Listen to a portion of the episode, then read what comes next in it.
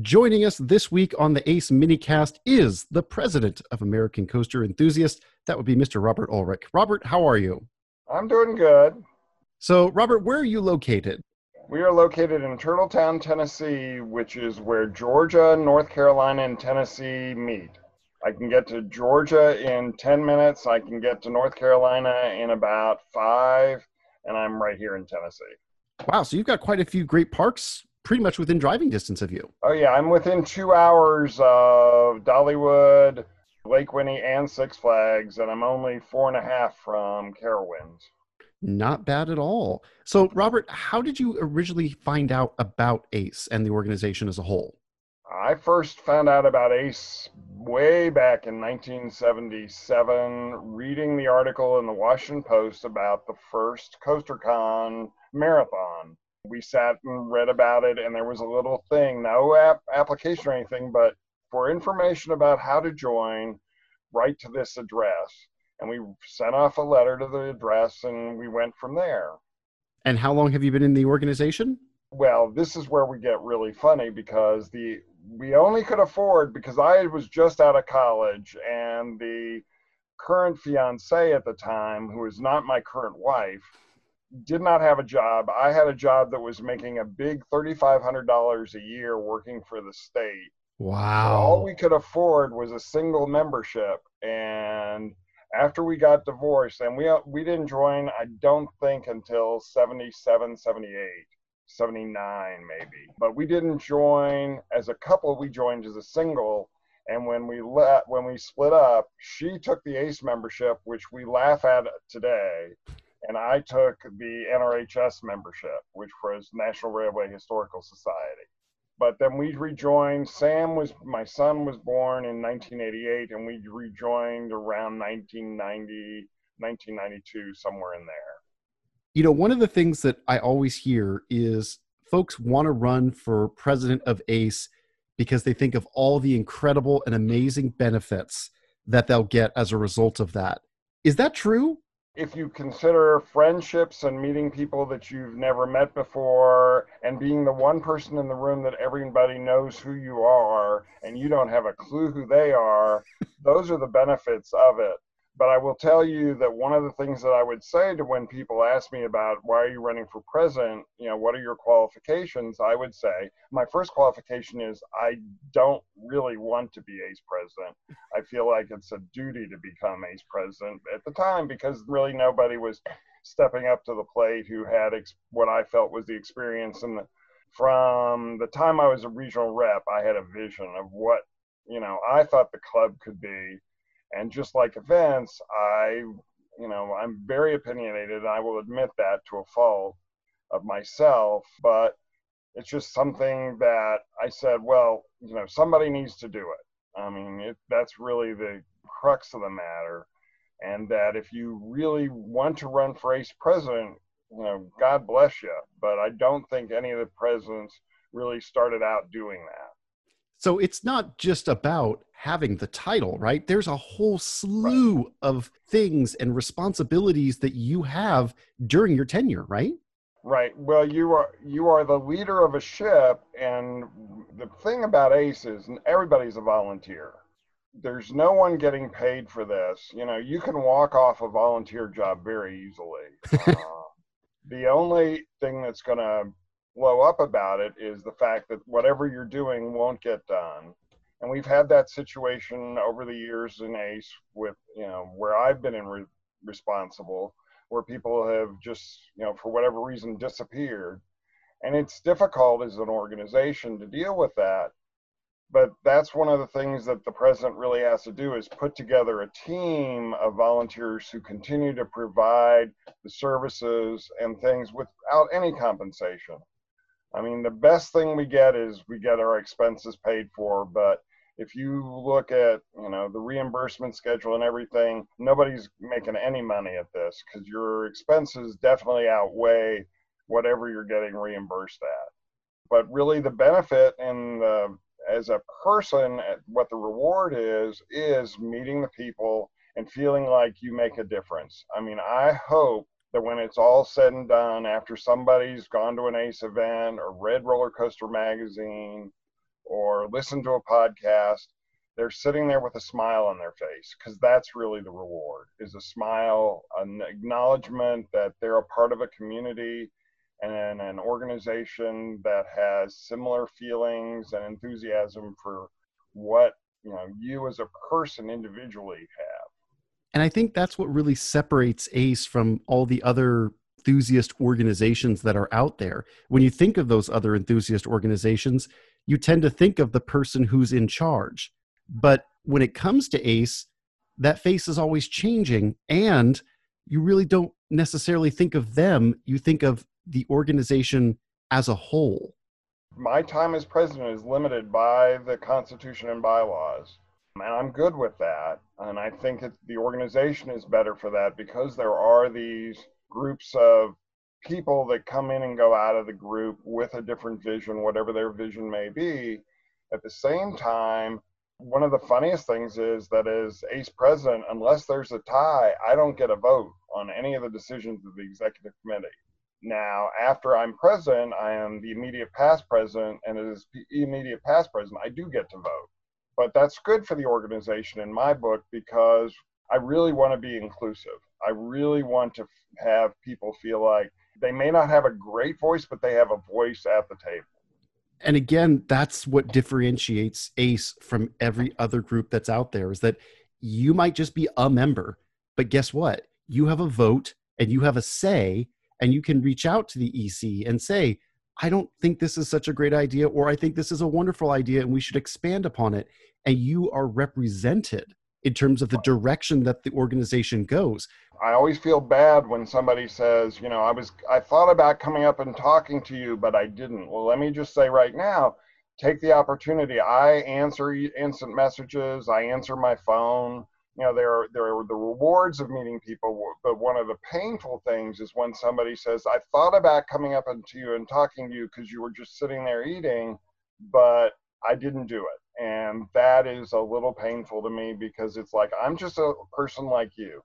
I'm you know i sat there at one point you know not really being anything more than a person who went to events way back when I know I had taught, walked up and talked to ACE presidents and my regional rep, and you know the first thing that happened was I talked to my regional rep about doing some other things in their area, and that's how it all started rolling.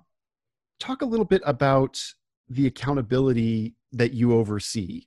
Everybody who has a membership obviously pays an you know an annual due, or you also have special events that may cost some money as well ACE always tracks that, and you're actually responsible for helping out with that, right? Right. Every expense that ACE pays for has to be approved by the president at some point. Expense reimbursements, things like that. But when we look at the ACE budget itself, we set up an annual plan, and that's really what a budget is to say, this is how much we're going to spend on marketing. This is how much we're going to spend, and it's not huge numbers. The huge numbers are really when when it comes to events, and every ACE event is priced at the income that comes in pays for the event.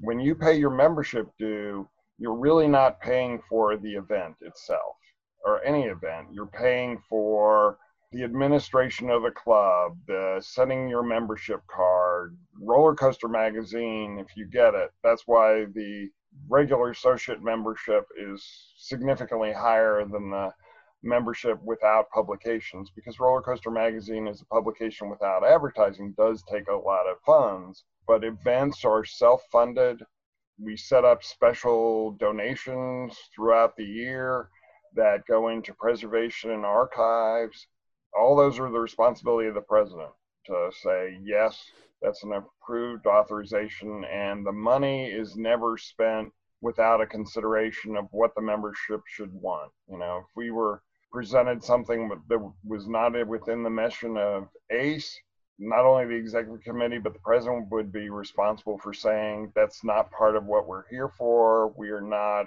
rent the back end of a boat or something crazy that has nothing to do with roller coasters because mm-hmm. it, it is really you know we all understand this especially in times that have i've been here through the tough times of the recession when memberships were dropping and the dues were not covering things We had to take some belt tightening measures, and those were hard, but a lot of it was things that needed to happen to be proper caretakers of the monies that those members trusted us to spend.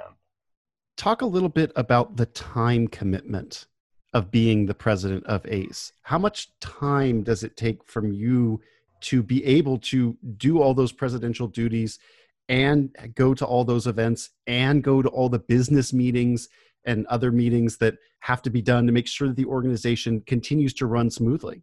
Well, the, the first thing as president you have to commit to is, and you you don't have to have to do this, but when I said yes, I'll run for president, I knew that I was going to have to go to an entire CoasterCon every year, which before I was president and really before I retired, there was no way I could do it because the con week was always payroll week, which is why you never saw me at con.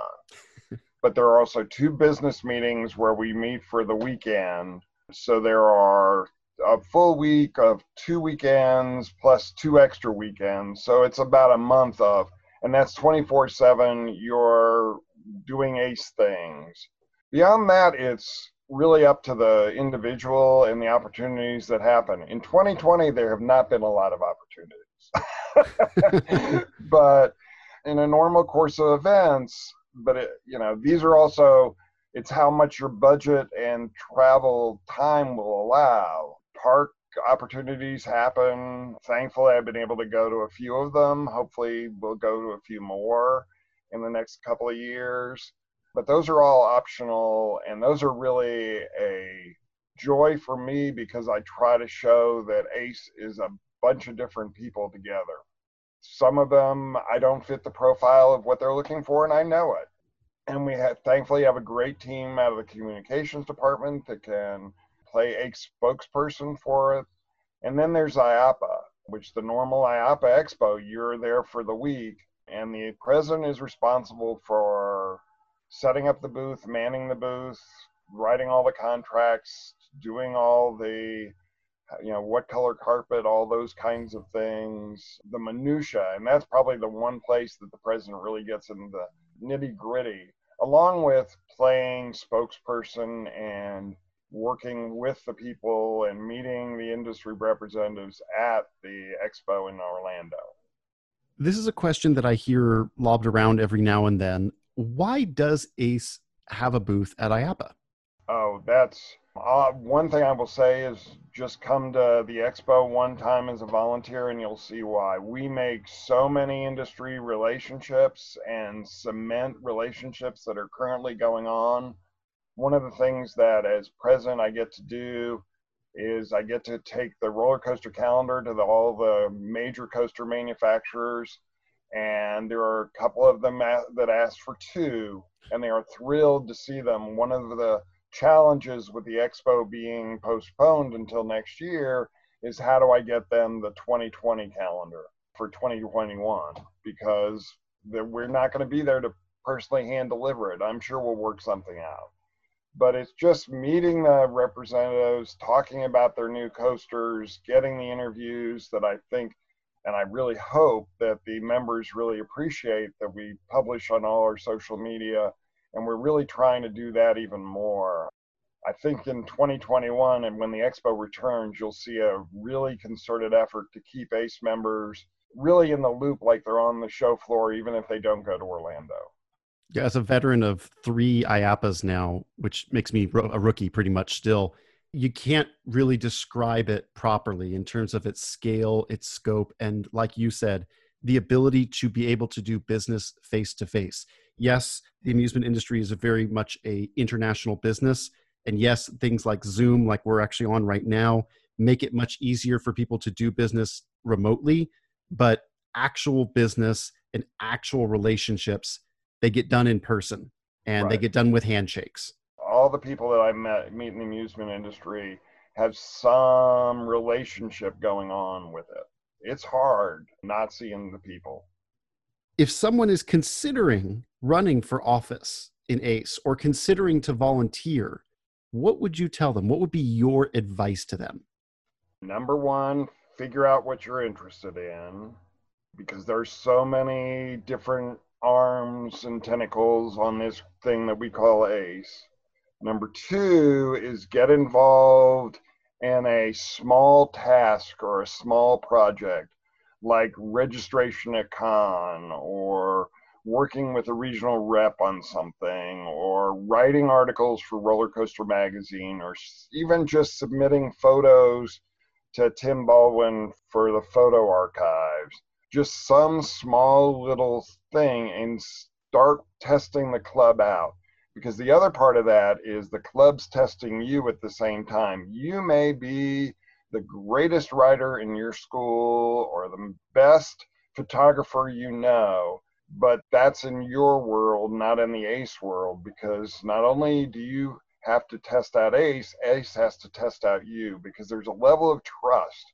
It gets back to the whole a volunteer can quit by just walking off the job. You know, we have to trust you you know, right now I'm putting together the team for the executive committee for the next two years. And one of the things that I don't want to do is of those 11 people, pick somebody who is going to walk off the job because that's not fair to the club. So there's a level of trust that those people need to have. And the way they develop that is by doing other things for the club, working into that place. It doesn't mean you have to have decades of that kind of experience, but you need to have at least one or two years. And guess what? It's one or two years till the next election. so in two years, there will be a whole new wrath of people that will need to get together. And if you really are interested in doing something in a leadership capacity, it's now the time because we are in this transition mode between between the terms to get involved and step up and do the little projects that need to be done because something always needs to be done. And really, things like articles and photos and you know just little things help eh, immensely to build that level of trust over time. Robert, thank you so much. You're welcome. Thank you. Ladies and gentlemen, that is the president of the American Coaster Enthusiast, Mr. Robert Ulrich. Thank you again. All right. Stay safe.